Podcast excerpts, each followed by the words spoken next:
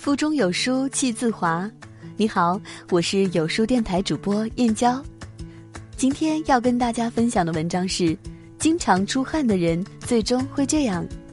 如果喜欢这篇文章，不妨在文末点个赞哦。夏天，我们都恨不得天天躲在空调房里享受夏日的凉快，但这也导致了夏天本该是出汗的季节，你却出不了汗。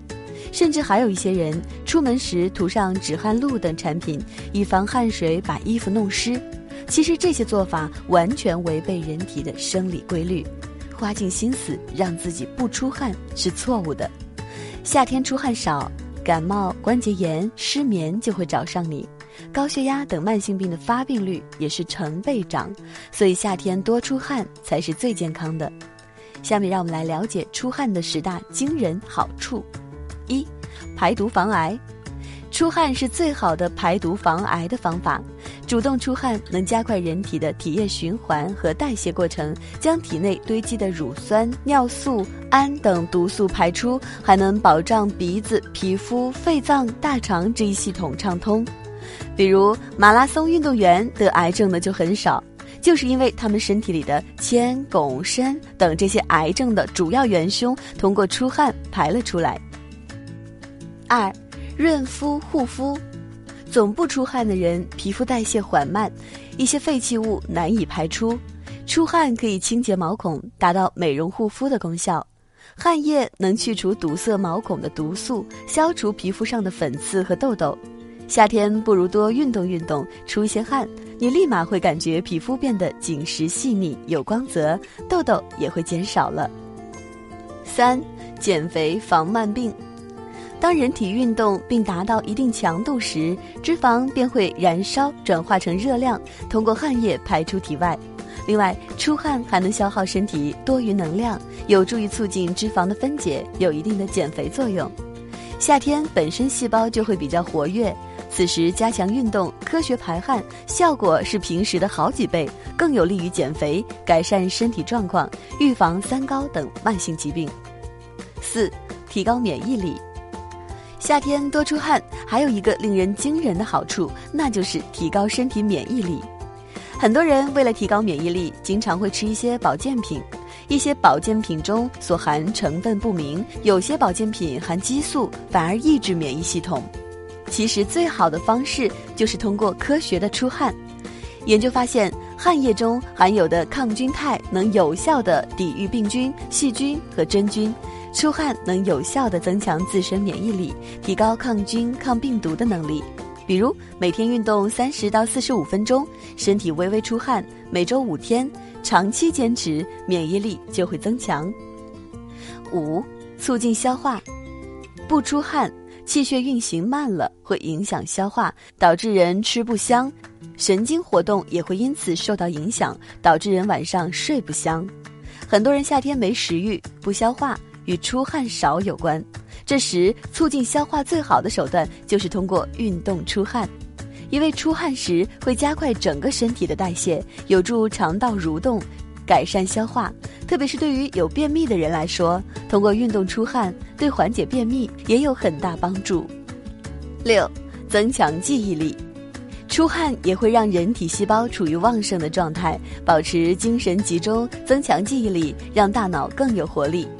另外，也有研究证实，运动流汗对大脑会产生积极正面的效果，能让人的记忆力、专注力都能得到大幅度提升。七，稳定血压。高血压是一种由于血管内径变窄变硬，单位血流量受到限制而出现的一种现象。运动出汗可以扩张毛细血管，加速血液循环，增强血管壁弹性，达到降低血压的目的。同时，运动出汗加快了血液的循环，有助于消化系统和神经系统调节。所以，预防高血压，除了饮食控制，出汗就是最佳的疗养方式。八。保护骨骼，我们都知道，很多人一上了年纪都容易得骨质疏松症，是因为体内钙质流失。那么，怎样有效防止钙质的流失呢？不少人以为出汗会导致体内钙质随汗液流失。对此，专家指出，只有水溶性的维生素才会随汗液流失。钙虽然溶于水，但溶解度很低，不太会随着汗液排出。相反，多出汗有利于钙质的有效保留，防止体内的钙质随尿液排出，预防骨质疏松。九，防止结石。结石的形成主要是体内的磷酸镁等无机盐类在体内结晶沉积而成。而出汗能有效地排出体内盐分，并保留骨骼中的钙质。这一生理过程能限制盐和钙在肾脏和尿液中堆积起来，而这正是结石的来源，并非巧合。出汗较多的人会喝更多的水，从而也防止了结石的形成。十，预防感冒。出汗实际上有助于抵抗结核病菌和其他危险的病原体。汗液中含有的抗菌肽能有效地抵御病毒、细菌和真菌，它能进入细菌的细胞膜，对其进行分解。二零一三年发表在美国国家科学院院刊上的研究成果表明，皮梨蛋白能够非常有效地对抗结核病菌和其他病菌。这种天然物质比抗生素更为有效。皮梨蛋白这种天然的抗生素在微酸性的汗液中能够自然地被激活。那么，如何才能正确出汗呢？人的出汗方式分为两种：主动出汗和被动出汗。主动出汗，主动出汗主要依靠运动来实现，会加速人体的新陈代谢，促进能量的消耗，比如健步走、慢跑等。在运动过程中出的汗最可贵，因为此为深层出汗，因外界高温而造成的皮肤大量出汗。比如蒸桑拿或者夏天高温为浅表出汗。我们不要求大家一定要运动到大汗淋漓，但能运动到微微出汗、微微喘气、尚能轻松交谈的程度，对大多数人来说就很合适了。有条件的人不妨每周参加一到两次运动量较大的活动，比如羽毛球、足球等，让自己体验一下大汗淋漓的感觉，以强化皮肤的代谢功能。此外，即便在炎热的夏天，也可以在早上十点前到下午五点后，在户外活动一下，让身体感受一下大自然的温度。微微出汗对健康其实是有益的。需要注意的是，汗出多了伤筋，所以我们也不能一味要求自己多出汗。不论运动还是夏天在户外活动，都不要让自己过于疲乏无力，甚至影响食欲和睡眠。大家既要学会合理出汗，也要学会合理补水。大量出汗后，一定要补水补盐，喝淡盐水或运动饮料都可以。被动出汗，被动出汗是通过热环境促进人体出汗。这种出汗的方式消耗量更小，适合身体不适宜运动的人，比如泡脚、汗蒸、桑拿等。五个窍门帮助出汗：一。运动前喝热水、热粥。运动前喝杯热水或热粥，让毛孔进入将开未开的状态，再锻炼一段时间，就能让毛孔全部打开。